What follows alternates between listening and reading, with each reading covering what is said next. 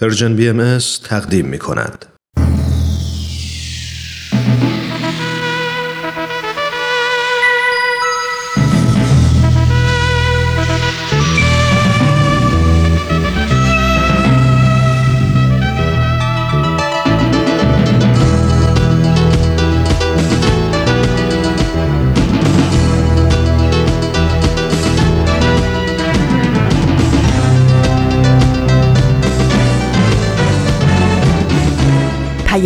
دوست. برنامه ای برای تفاهم و پیوند دلها.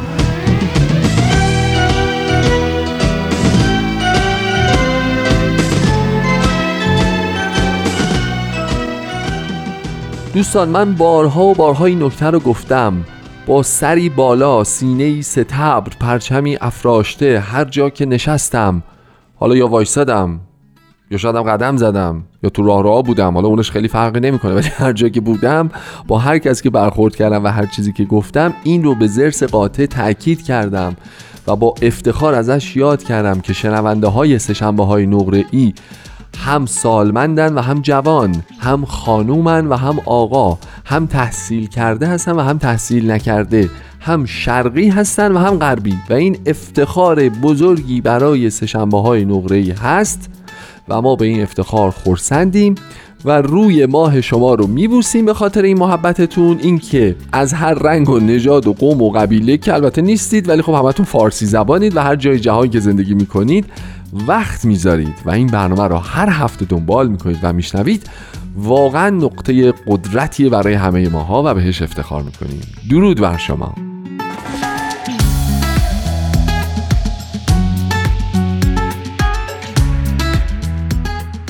و درود خدا بر شما مجددا. شنونده های خوب که این هفته هم همراه برنامه خودتون هستید.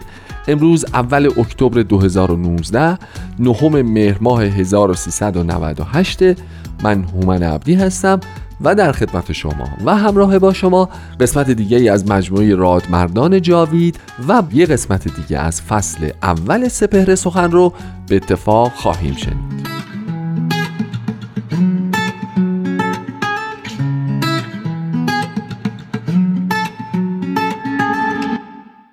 خانوم ها، آقایان، جوانان، سالمندان، بزرگان، کوچیک ها چه خبر؟ خوبین، خوشین، سلامتین، اوزحوال خوبه. امیدوارم که همه چی خوب پیش رفته باشه تو هفته گذشته براتون و هفته بسیار خوبی رو پیش رو داشته باشید. ما این هفته راجع به حقوق یک گروه خاص از افراد اجتماع می‌خوایم صحبت بکنیم. در مورد حقوق سالمندان ما یه المان داریم به نام ضریب رشد جمعیت. این رشد یا کاهش جمعیت یعنی افزوده شدن به جمعیت کشور یا کاسته شدن از اون یه سری طبعات و اثرات داره برای جامعه. یعنی چی؟ یعنی مثلا میان میگن جوامعی که تعداد سالمندانش داره زیاد میشه. رشد جمعیتش کم میشه مفهومش اینه که جمعیت جوونش داره کم میشه مفهومش اینه که فشار سنگینی داره رو صندوق های بازنشستگی میاد. چون آدم های کمتری کار می‌کنن حق بازنشستگی کمتری می‌پردازن و از اون طرف دولت باید حمایت بیشتری به بازنشسته ها حمایت بیشتری از اونها به عمل بیاره هزینه های بیشتری رو به جامعه تحمیل بکنه و یا درصد ضریب بازنشستگی افراد شاغل رو ببره بالا یا خودش شروع کنه پول تزریق کردن تو صندوق های بازنشستگی. یا بالعکسش مثلا میگن جوان جامعه که خیلی جوان میشه و ضریب رشد جمعیت خیلی شتاب می‌گیره مفهومش اینه که ما یه بحرانی به نام ایجاد شغل برای این جوان ها داریم. امکانات آموزشی باید فراهم بکنیم. نمی‌دونم مسکن می‌خواد اینا زندگی می‌خوان ازدواج دارن بچه دار شدن دارن. اوه یا عالم هزینه اینفرمی به جامعه تحمیل می‌کنه و دولت ها باید آسین همت رو بالا بزنن تا بتونن به این حجم از جمعیت جوان کشورشون سرویس دهی بکنن. درست شد؟ این بالانس زمانی برقرار میشه که میگن این با هم یه تناسبی داشته باشه یا با یه شیب منطقی در واقع این قضیه پیش بره و یه روال نرمالی داشته باشه. ما تو اتاق فرمان یه داستانهایی داریم مثل اینکه شما برنامه رادمردان جاوید رو بشنوید. تو این فاصله من سر بزنم استودیو ببینم اونجا جریان چیه. برمیگردیم برنامه امروز سشنبه های نقره رو با هم ادامه میدیم.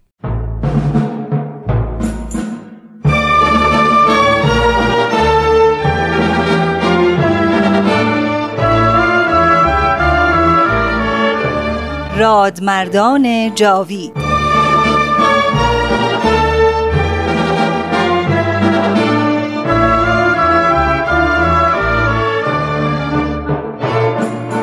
و اما در این ظهور ازهر و سلطنت عزما جمعی از علمای راشدین و فضلای کاملین و فقهای بالغین از کأس قرب و وسال مرزوق شدند و به عنایت عزما فائز گشتند و از کون و امکان در سبیل جانان گذشتند.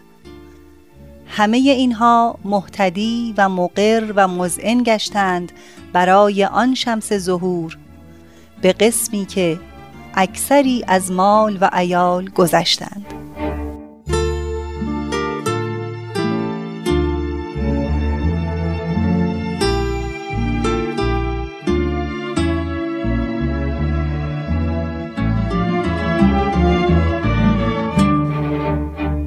دوستان عزیز درود بر شما. من ترانه هستم. هفته ای دیگر گذشت و نوبت به برنامه رادمردان جاوید رسید. برنامه ای که سرگذشت تعدادی از روحانیون و علمایی که به آین بهایی ایمان آوردند بررسی می‌کنه.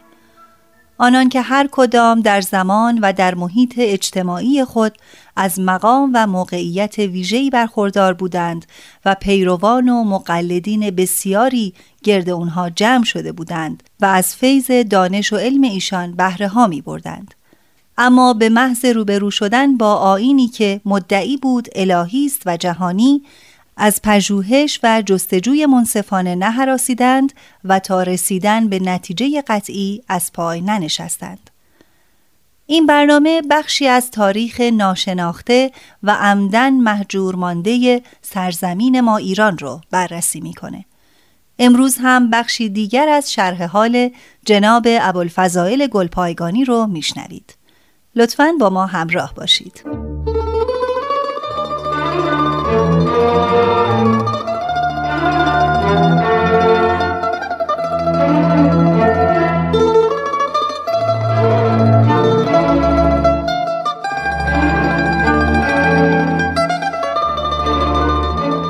میرزا ابوالفضل که بهاییان ایشان را به نام ابوالفضائل می‌شناسند پس از آنکه برای سومین بار از زندان شاه آزاد شد برای مدت بیش از سه سال در ایران به سفر پرداخت تا آین جدید را به دیگران معرفی نماید. پس از آن به سفرهایی خارج از ایران رفت و اولین شهری که وارد آن شد اشقابات بود. در این سفر سید احمد افنان با او همراه بود.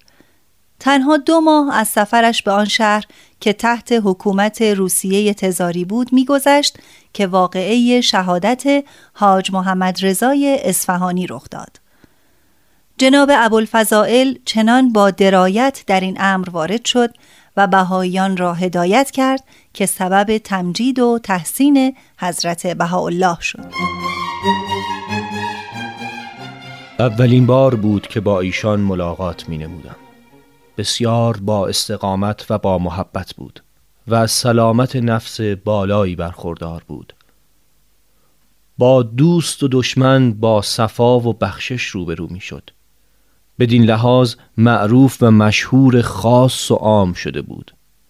به همین جهت آنان که قرض داشتند با ایشان دشمنی و اداوت میورزیدند و همواره به ایشان نسبتهای نالایق و غیر واقع روا می داشتند. خلاصه یک سالی بود که قصد قتل ایشان کرده بودند. حاج محمد رضا از من خواست که برای او وسیعتنامه‌ای بنگارم و من قبول کردم.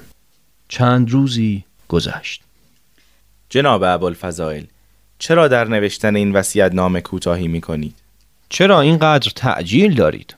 وقت تنگ است. میترسم زمان بگذرد و کار از دست خارج شود. برای فردای آن روز قرار گذاشتیم. اول محرم بود. به اتفاق دوست و شریک مخلصش آقا غلام حسین و نیز آقا میرزا مهدی رشتی به منزل این بنده آمدند. وسیعتنامه در حضور آنان تنظیم شد. ایرانیان ساکن اشقاباد همانطور که در ایران رسم داشتند در آن شهر برای ایام محرم به بستن تکیه و تشکیل دسته و روزخانی اقدام کردند. اشرار می‌خواستند از این موقعیت استفاده کنند و در همان ایام آشورا حاج محمد رضا اصفهانی را به قتل برسانند. اما به واسطه مواظبت دائمی نیروهای ارتش دولت تزاری امکان آن را نیافتند. دهه آشورا به پایان رسید و بسات روزخانی جمع شد. صبح روز دوازدهم محرم سه ساعت پس از طلوع آفتاب حاج میرزا رضا اصفهانی از میان بازار عبور می کرد. دو نفر از اشرار به نامهای حسین و علی اکبر معروف به علی بابا میان مردم بازار ایشان را احاطه کردند و با سی و یک زخم کاری ایشان را به شهادت رساندند. با اینکه اکثر بازاریان با این اقدام قاتلین در باطن موافق بودند و حتی از ابراز شادی و سرور عبایی نداشتند اما قاتلین نتوانستند فرار کنند و فورا دستگیر شدند. آنقدر که آتش بغض و تعصب برافروخته بود بهاییان نتوانستند بر سر جسد ایشان حاضر شوند و تا بعد از ظهر آن بدن پاک در میان بازار بر خاک بود.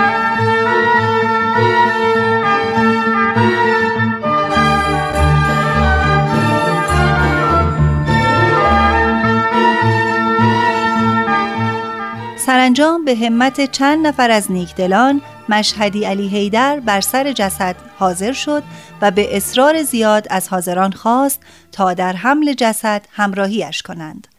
هیچ کس قبول نمی کرد تا اینکه یک نفر داوطلب شد و جسد را تا کاروانسرا به دوش کشید. و البته در تمام راه متحمل صدمات بسیاری از جانب اشرار شد که او را مورد لعن و تن قرار می‌دادند. به هر زحمتی بود توانستند جسد را غسل دهند و در خارج از اشقابات به خاک بسپارند. روز دوم شهادت حاج محمد رضا خبر رسید که اشرار تصمیم دارند 24 نفر از بهاییان سرشناس را به قتل برسانند و برای این منظور پول جمع کردند و عوام را فریفتند. خلایق این کار کار دین است. ما مسلمانیم و رعیت ایران. دخلی به دولت روسیه ندارد که در این کار مداخله کند. گروهی از اشرار با اسلحه در میان بازار ریختند و به چند تن از تجار بهایی حمله کردند. اما نتوانستند کاری از پیش ببرند. دیگر کار بسیار سخت شده بود. با چند نفر از بهاییان به ملاقات ژنرال قمروف رفتیم که حکمران خارزم و مرو بود. این بنده و آقا میرزا عبدالکریم اردبیلی به حضور ایشان رسیدیم. مترجم ایشان میرزا احمد بیک از اهالی قفقاز و سنی مذهب و بسیار نیک خوی بود. آقایان به جناب ژنرال اینطور گزارش کردند که مقتول حاج محمد رضا نسبت به ائمه اسلام اهانت کرده. این دو نفر هم تحمل شنیدن نداشتند و او را به قتل رساندند و به محبس رفتند. استدعا می کنم خدمت ژنرال ارز کنید. بیش از هشت نه سال است که این طایفه در اشقاباد به تجارت و رعیتی تحت فرمان دولت روسیه اشتغال دارند. تصدیق می کنید که در این مدت هیچ امر خلاف قانون و سوء رفتاری از ایشان مشاهده نکرده اید. با اینکه جناب شهید را با ظلم و بی هیچ تقصیری به قتل رساندند اما این طایفه بنابر شکایت نداشتند زیرا به درایت اولیای امور مطمئنند اما حال دیگر کار از صبر و مدارا گذشته خبر دادند عدهای قصد دارند تا جماعتی از بهاییان را به قتل برسانند. ژنرال می‌پرسند آیا شما به امامان اسلام معتقد هستید یا نه؟ آیا در حق ایشان بد می‌گویید یا نه؟ به ایشان عرض کنید این طایفه حتی در حق دشمنان خود اجازه بدگویی و سب ندارند. چه رسد به بزرگان دین و برگزیدگان حضرت پروردگار؟ دلیل آن همین است که اگر ما العیاذ بالله نزد مسلمانان از ائمه اسلام بد بگوییم پس نزد دیگر ملل که مسلمان نیستند لابد با جرأت بیشتری بد خواهیم گفت. من در این سامان با بسیاری از بزرگان روسیه و ارامنه ملاقات کردم می توانید از آنان پیگیری کنید که روش ما در زمان ذکر اسامی بزرگان دین از هر طایفه که باشند چگونه است. آری ژنرال آگاهند که شما در حق احدی بد نمی‌گویید. میفرمایند که کتب شما را دارم و از عقاید شما بیخبر نیستم. اما ممکن است انسان در زمان غلبه خشم و غضب کلمی بر زبان آورد که مخالف معتقدات خودش و قومش باشد. این هم اتفاق نیفتاده. زیرا اگر حاج محمد رضای مرحوم کلمه زشتی بر زبان آورده بود باید آنان به حکومت آرز می شدند تا بر طبق قانون و عدالت به مجازات برسد. اینکه آقایان خودشان اقدام به قتل ایشان نمودند دلیل بر کذب ادعای ایشان است. درست است جناب ابوالفضل. حال شما اسامی مقصرین در این امر را بگویید تا ثبت و تحقیق شود.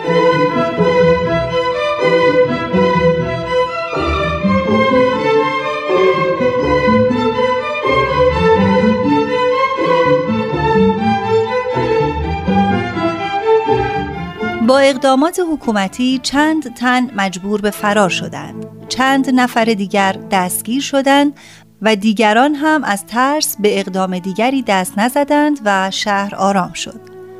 سرانجام بنا شد تا قاتلین محاکمه شوند. تا قبل از ورود جناب ابوالفضائل به اشقابات میان مسیحیان و بهاییان دوستی و معاشرتی نبود. اما بعد از آن باب گفتگو و بحث میان آنان باز شد بسیاری از آنان به منزل ایشان می رفتند و از مباحثه و صحبت با ایشان لذت می بردند. ایشان هم تا جایی دایره بحث را وسیع می کرد که رشته محبت قطع نشود. دیگر مسیحیان با اخلاق و عقاید بهاییان آشنا شدند و تصوری که از آنان برای آنها ساخته شده بود جای خود را به دوستی و صفا و محبت داد. سرانجام آمرین و مسببین این حادثه همگی دستگیر شدند و این باعث ترس و وحشت اشرار شد دادگاه برای نه نفری که در این حادثه هولناک دخالت داشتند تشکیل شد دو نفر بیگناه شناخته شدند دو قاتل هم به اعدام محکوم گشتند. ملا مهدی روزخان تبریزی که بر بالای منبر خلق را به شورش واداشت تا ابد محکوم به تبعید به سیبری شد. سه تاجری که محرک اشرار بودند به پانزده سال تبعید و کار اجباری در معادن زیرزمینی سیبری و آخرین نفر هم به یک سال و چهار ماه زندان و سپس اخراج از تمام ممالک روسیه محکوم شدند. و البته ژنرال اکرم قمروف حکمران اشقاباد و ترکمنستان اجازه داشت که در این مجازات تخفیف دهد.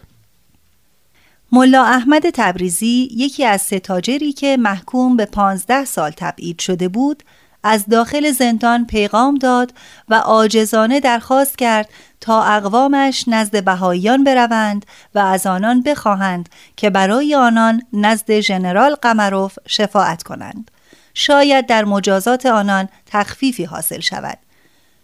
این شد که برادر ملا احمد یعنی حاجی رضا و عده دیگر از تجار سه نفر از تجار خوشنام را واسطه کردند که به دیدار جناب ابوالفضائل و آقا میرزا عبدالکریم بروند و از آنان خواهش کنند تا برای شفاعت گناهکاران به حضور ژنرال برسند. یک روز به اتفاق سه نفر دیگر از بهاییان برای دیدار ژنرال آزم شدیم. آنجا حاجی رضا و جمعی دیگر از همراهانش را دیدیم که به قصد شفاعت زندانیان آمده بودند. اما به آنان اجازه دیدار نداده بودند. ما توانستیم جواز ملاقات بگیریم. پس آنان هم با ما وارد شدند. میرزا عبدالکریم مطلب را به عرض رسانید. برای ژنرال توسط جواد بیک ترجمه شد. مترجم مطالب ژنرال را به این شکل بیان کرد طایفه شیعه با این اقدامات موجب بدنامی دولت روسیه در عالم می شوند. زیرا در نظر اعلی حضرت امپراتور جمیع مذاهب واحدند و به همه آنان به یک چشم نگاه می شود. اما من شما بهاییان را تحسین می کنم. با این همه شرارتی که مقصرین از خود بروز دادند باز هم شما هستید که از آنان شفاعت می کنید. می خواهم از این آقایان سوال کنم. اگر یک بابی یک شیعه را در اشقابات کشته بود تمام طایفه بهایی را در ایران قتل عام نمی کردند؟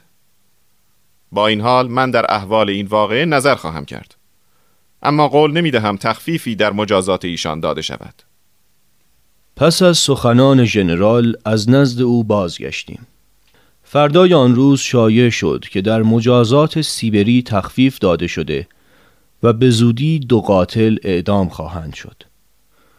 به دستور حکومت دو چوبه دار در نزدیکی زندان برپا کردند و چاهی در زیر آن حفر کردند که اجساد آنان را در آنجا بیاندازند خود قاتلان مباشر برپا کردن دار و حفر چاه شده بودند.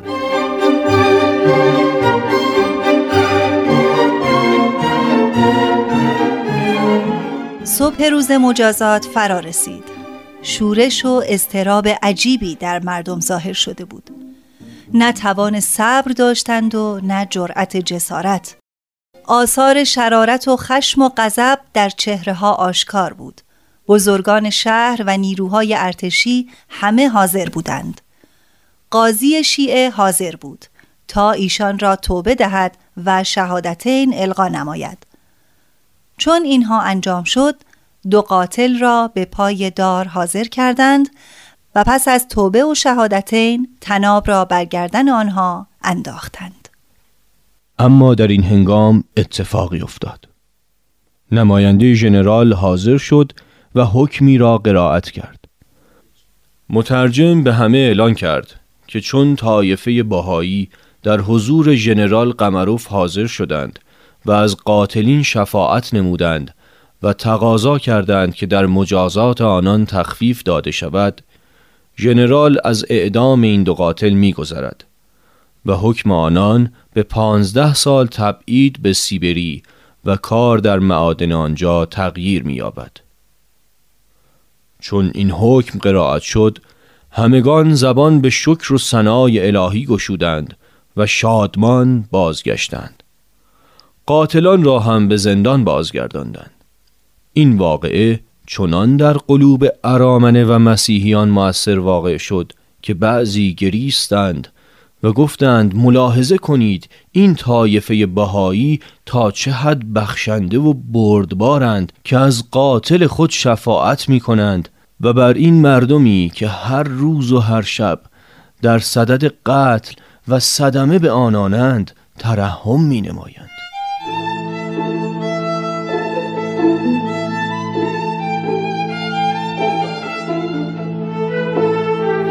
پس از این واقعه از جانب حضرت بهاءالله الواهی حاکی از رضایت ایشان از این عمل بهاییان نازل شد. از جمله در لوح دنیا فرمودند این مظلوم در لیالی و ایام به شکر و حمد مالک انام مشغول. چه که مشاهده شد نصائح و مواعظ تأثیر نموده و اخلاق و اطوار این حزب به درجه قبول فائز. چه که ظاهر شد آنچه که سبب روشنی چشم عالم است و آن شفاعت دوستان از دشمنان نزد عمرا بوده. همچنین الواح مخصوصی جهت جناب ابوالفضائل حاوی تقدیر از ایشان به خاطر اقداماتش در این واقعه نازل شده. به سفرهای خود ادامه دادم و به بخارا و سمرقند سفر کردم. در آن صفحات هم مدتی با اهل علم مباحثات و مناظراتی داشتیم. تا آنکه خبر دهشتناک صعود حضرت بهاءالله رسید. نمی توانم توصیف حال خود نمایم. از شدت تأثیرات قلبی به گوشه انزوا افتادم و معتکف غم و اندوه گردیدم. تا آنکه قلم حضرت عبدالبها مرکز عهد و پیمان الهی بار دیگر این بنده را به حرکت آورد. هولبها چندیست که بوی خوش معانی از ریاض آن معین عرفان به مشام مشتاقان نرسیده و حرارت حرکت شوقیه شعلش به خرمن دلهای دوستان حقیقی نرسیده. معلوم است که این افسردگی و پژمردگی از شدت احتراق از فراغ محبوب آفاق است و این خمودت از کسرت تأثرات در مصیبت کبرا ولکن انوار شمس حقیقت را افولی نه و امواج بحر اعظم را سکونی و کمونی نیست. پس حال وقت شعله و اشتعال است و هنگام ندا و انجذاب. وقت آن است که چون بحر به جوش آیید و چون سحاب در برق و خروش و چون همامه حدیقه وفا در نقمه و ترانه بکوشید و چون طیور سماع بقا در تقرد و نوا آیید.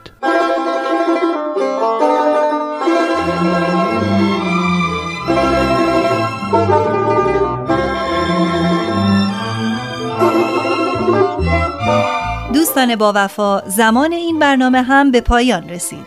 از اینکه همراه ما بودید سپاس گذاریم. امیدوارم هفته آینده هم با ما سرگذشت شنیدنی جناب ابوالفضائل گلپایگانی رو دنبال کنید. تا بعد بدرود.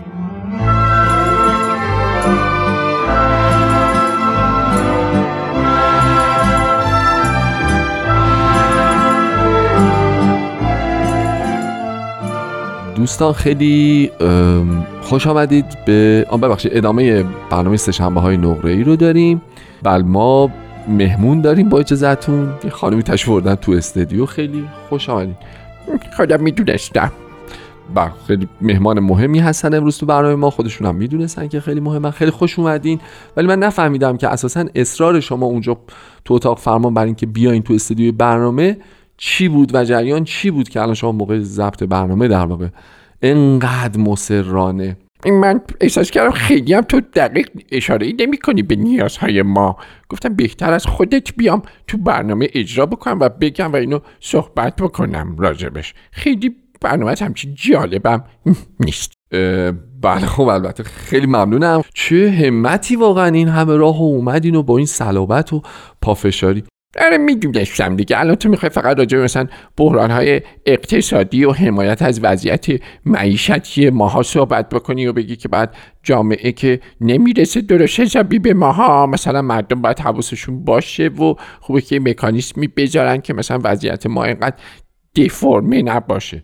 او دفرمه بله بله بله خیلی عالی میشه اگه اینجوری بشه که خیلی بهتره خب نه آخه تو فقط می‌خواستی همینو بگی ولی من خواستم بگم پسر جون ما یه عالمه چیز دیگه نیازهای دیگه داریم گرفتاری دیگه داریم. چون چسبیدی فقط به مسائل اقتصادی. خب باشه. نه نه حالا ما جسارت نباشه. این این پررنگ ترین چیزی بود که تو ذهنم بود. البته می‌خواستم راجع به سری مسائل دیگه صحبت کنم. مثلا چی راجع ورزش ما می‌تونی صحبت کنی؟ ورزش؟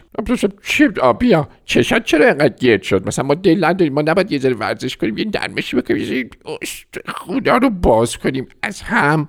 چرا اتفاقا چه نکته جالبی؟ بیا الان راجع ورزش ما صحبت کردی نکردی دیگه امکانات نرمشی حداقل می‌خوایم بگه و حالا پرتاب دیسک مال تو. پرتاب دیسک؟ خواهش می‌کنم نه چشم چشم دیگه وارد اون حوزه نمیشه. آره این پرتاب دیسک مال تو ولی نرمش احتیاج. ماساژ ماساژ ماساژ.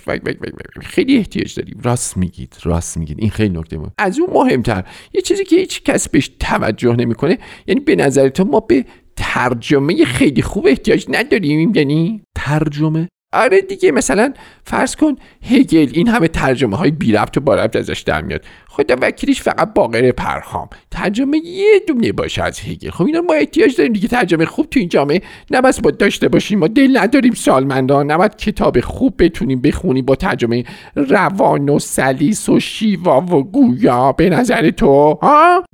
بعد چرا کاملا کاملا کاملا حق با شماست. پس ما جامعه سالمندان حق با شماست. به ترجمه خیلی خوب آثار هم احتیاج. راست میگی ما اصلا به تولید محصولات فرهنگی خوب احتیاج داریم به موسیقی خوب هم احتیاج داریم. کاملا کاملا. چه عجب اینو فهمیدی پسر جون. واقعا که. بله حق با شماست کاملا همینطوره. خب من می‌خوام ازتون اجازه بگیرم که اگه موافق باشیم بریم برنامه بعدی رو بشنویم برگردیم باز دوباره راجع به این مسائل با هم دیگه صحبت بکنیم. موافقین؟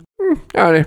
چی برای بعدی تو چی هست؟ سپر سخن فصل اولش بخش یکی از قسمت. آه اونو خیلی دوست دارم. باش باش اونو پخش کن پسر جون.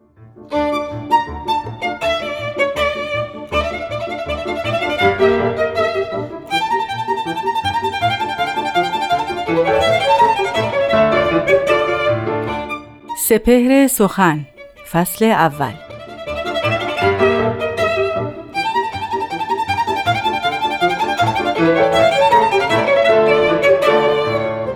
نخوت عشق را ز مجنون پرس تا که در سر چه هاست مجنون را.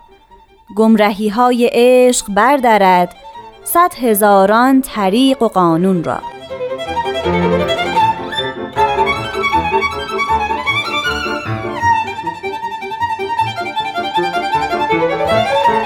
شنوندگان دوست داشتنی رادیو پیام دوست وقت شما بخیر. من نیوشا راد هستم. به برنامه سپهر سخن خوش اومدین. طبق معمول این برنامه اول بیانی از حضرت بهاءالله بنیانگذار دیانت بهایی رو بشنوین و بعد استاد بهرام فرید اینجا هستن تا به مفاهیم نهفته درون بپردازن. با ما همراه باشین.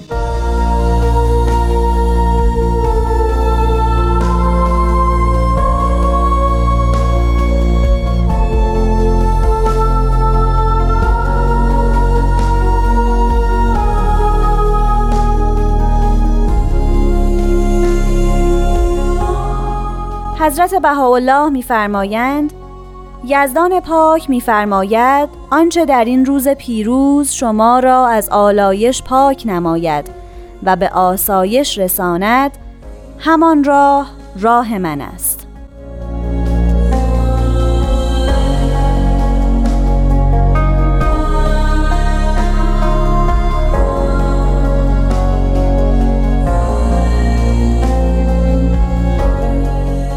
شنوندگان نازنین من بیان حضرت بهاءالله رو شنیدیم.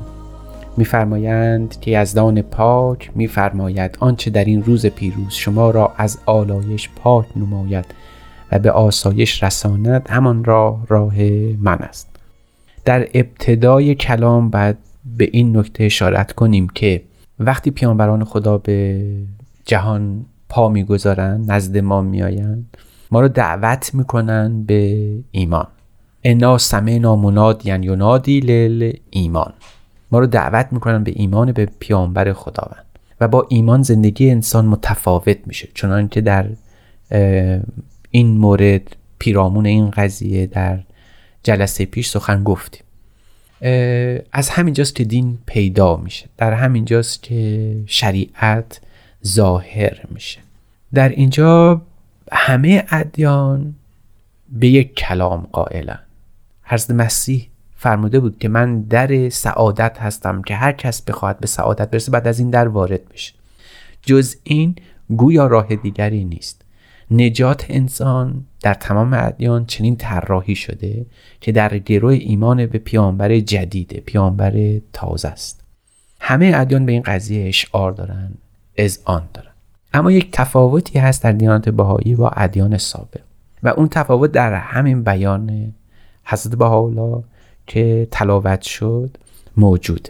شاید انسان ها در ابتدا بترسند از اینکه وقتی پیامبر خدا میاد و دین الهی رو اقامه می‌کنه شاید در ابتدا بزرگترین ترس بر انسان باشه که تغییر کیش و مذهب بده. اگرچه همه انسان ها طالب سعادت هستند. طالب نیک خواهی هستند. جویای زندگی بهتر و نجات حقیقی هستند. شاید شب و روز دعا می‌کنن که اون منجی حقیقی اومد در کنار اونها راه بروند و حتی زندگی خودشون رو به پای او بریزند اما وقتی او میآید چه می‌کنن؟ وقتی او پا به جهان می‌گذاره وقتی اظهار امن می‌کنه به بعثت خودش دست می‌زنه چه می‌کنن؟ قلیلی به او ایمان میارند و کثیری از رو روی برمیتابونن شاید برای همینه که کیش تغییر کیش و مذهب یکی از دشوارترین کارهاست. حضرت مسیح حضرت موسی و حضرت محمد بارها به ما این نکته رو گفتن که ایمان جدید یافتن دشوارترین کاری است که انسان می‌تونه در زندگی دست به اون بزنه. اما حضرت بالا برای اینکه این ترس از ما زدوده بشه مطلب رو به این گونه آسایشوار برای ما مطرح کردن. می‌فهمن هر چه که در این روز پیروز شما رو از آلایش پاک نماید و به آسایش رساند همان را راه من است. این خیلی زیباست. تمام مکاتبی که در کل تاریخ بشری آمدن دعوت به مکتب خود کردن تعریف هم کردن مکتب و آین و روال و رویه خودشون رو. همگی هم طالب سعادت هستند. اما اینکه چرا سبب سعادت نمی‌شوند؟ چرا مردم با داشتن چنین عقایدی که همگی نجات عالم رو نوید می‌دهند روی سعادت ندیدن سخن دیگری است. اما عرض با حالا ما رو از این تنگ نظری حتی تعریف دین ما رو نجات دادن در اینجا هست با حالا ما رو به دین جدید و آین جدید کیش جدید شریعت نو دعوت نمی کنن با حالا بر ترس ما از تغییر کیش فائق میان. به ما آرامش دل میدن. میگن شما برید و بگردید. سعادت رو برای خودتون تعریف کنید. نجات رو برای خودتون از نو قلم بزنید. ببینید چی سبب رفاه شما میشه. چی سبب پاکی شما از آلایش ها میشه. چی باعث میشه انسان به حیات جدید و روحانی نائل بشه. چه سبب آسایش جسم و روح ما میشه؟ فهمان همان راه راه من است. هر اسمی که برای او بگذارید به هر دینی که فکر می‌کنید می‌توانید قائل باشید. فی الحقیقه این پهنای تعریفی که از با حالا از دین کردن جای تعمل داره.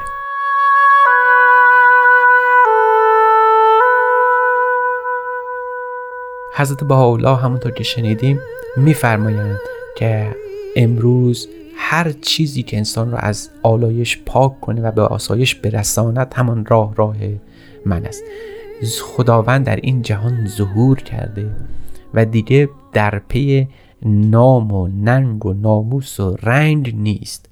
آن سخن مولانا چون که بیرنگی اسیر رنگ شد موسعی با موسعی در جنگ شد در دین حضرت بالا کاملا بیمناست بیرنگی خودش رو ظاهر کرده. بر همین نام و نشان در دیانت بهایی هرگز آنقدر مهم نیست که نجات نوع انسان مهمه. تعریف خود انسان از حیات روحانیش مهمه. حضرت با حالا به انسان ها یک آرامشی میدن در این که و در عین حال یک اطمینان. آرامش و اطمینانی به نوع انسان میدن که با خیال راحت اثر اطمینان کامل و اعتماد صرف به خداوند نظر کنه تعریف کنه.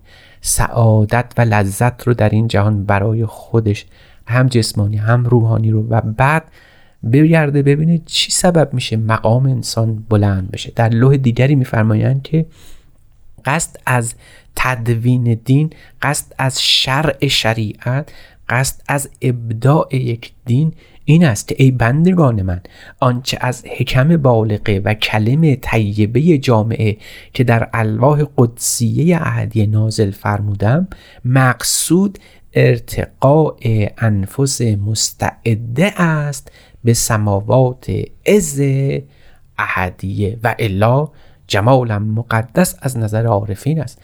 اصلا مقصود از این شریعت آیات احکام قوانین و تمام این دین الهی این است که انسانهایی که مستعد هستند به سماوات اولا متعارج بشن به سماوات برتر بروند. برتر و بهتر به خرامند به تعبیر ملی هرز با اولا از این جهان به جهان فراتر دست پیدا بکنن قصد این بوده اگر قرار باشه نام و نشانی بر دینی گذاشته بشه که انسان رو از این تعالی و ترقی من بکنه بهتر که اصلا نمی بود. بهتر بود که اصلا این نام و نشان از میان می‌رفت. برای همین هم تمام ادیان در ابتدا بی نام و نشان میآیند و بعد دائما بر نام و نشان می افزایند بیرنگی به این جهان میاد و بعد سبقت الله به این جهان میاد و بعد دائما رنگ بر رنگ افسوده میشه و شر بر شر و قانون بر قانون و فقه بر فقه افسوده میشه. همه این عوامل تمام این قوانین در پی سعادت انسانه. و بعد می‌بینیم همین فروعات که برای اصل اساسی یعنی سعادت انسان بحث شده چقدر بعدها دست و پاگیر میشه و انسان رو از اون حیات روحانی خودش من می‌کنه. اینجاست که نو می‌شود دین و دین تازه میشه.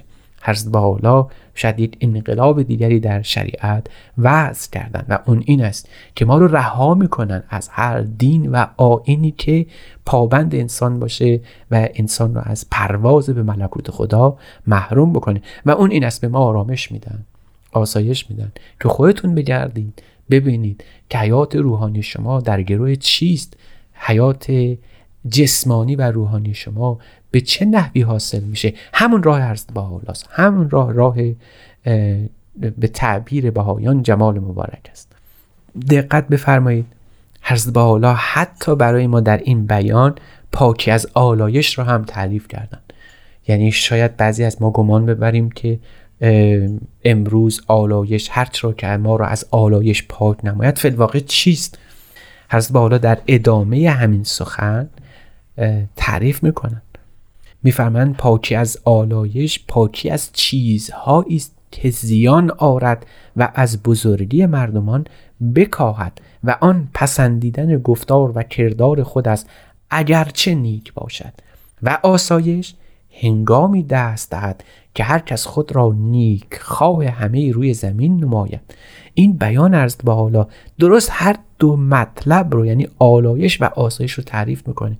فلحقیقه شنوندگان عزیز قدر تعمل بفرمایید. پاکی از آلایش چیست؟ همون چیزی که باعث تکبر و نخوت ما میشه. همون که باعث میشه ما از یکدیگر دور بمانیم.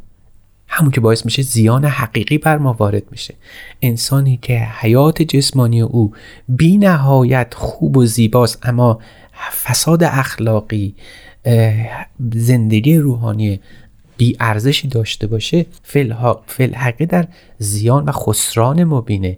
ان الانسان لفی خست این منطوق کلام خدا در قرآن درست در سوره ای نازل شده که خداوند به عصر قسم می‌خوره. ول عصر ان الانسان لفی خست شاید مستاقش به روزگار ما ایام حضرت بالا باشه. گویا مفسران قرآنی هم گفته بودند که مراد خداوند در این از این عصر عصر قائم بوده. عصر مظهر ظهور الهی بوده پیامبر خدا در این ایام بوده. در عصر زندگی می‌کنیم که انسان ها خسران رو از رب خودشون تشخیص نمیدن. اگر انسان به رب حقیقی اون چه که سبب نفع و سود حقیقیش در این عالم میشه یعنی هم حیات جسمانی هم حیات روحانی خودش نائل بشن به دین حضرت حالا مؤمن شده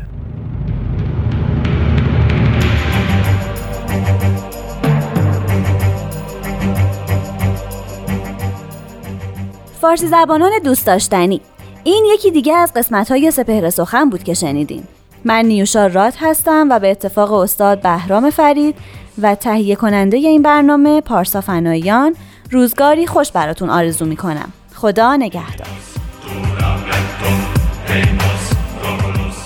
خب با افتخار داریم خانم بزرگ لطف کردن. امروز با ما همراه هستن تو استودیو دقایق پایانی برنامه است. ما هفته این روز جهانی سالمندان رو می‌خواستم تبریک بگم. اصلا فرصت نشد. بهتون تبریک میگم. روز جهانی سالمندان رو به همه سالمندان عزیزی که برنامه ما رو میشنون به همه اون عزیزانی که خودشون سالمند نیستن ولی قدر سالمندان رو می‌دونن بهشون می‌رسن سرویس دهی می‌کنن و تمام نیازهاشون رو برطرف می‌کنن. آره واقعا جای تبریک گفتنم داره آفرین به تو چه عجبی حرف حسابی زیادی بالاخره. این خوب بود. بعد اونایی که به فکر ما هستن خوب بود اونایی که ماساژ میدن دقت داشته باش خوبه تکثیرش کن. هی مدام موسیقی خوب خوب بود. امکانات رفت و آمد فراهم بشه. یه سینما ها برای ما می‌تونن تخفیف بدن یعنی واقعا. سینما ها هم چشم صحبت می‌کنیم که تو روز جهانی سالمندان انشالله یه امکانات ویژه‌ای برای شما فراهم می‌کنم در مجموع خوبی حالا این دفعه که من اومدم تو برنامه بدی نشد. یه مقدار بهتر شد که من صحبت کردم. حالا بعدا باز دوباره میام. خیلی خوش خوش اومدین. بله خیلی لطف می‌کنین که اگه بازم به ما سر بزنید خیلی ممنونم از اینکه همراه ما بودین. اگه بدین از طرف جفتمون از شنونده ها خدافظی بکنیم. وقت برنامه تموم شده. خدا نگهدار دوستان عزیز. تا هفته آینده. خدا نگهدار. میام بازم. نگران نباشید. اصلا نگران نباشید. من بعدم بازم میام.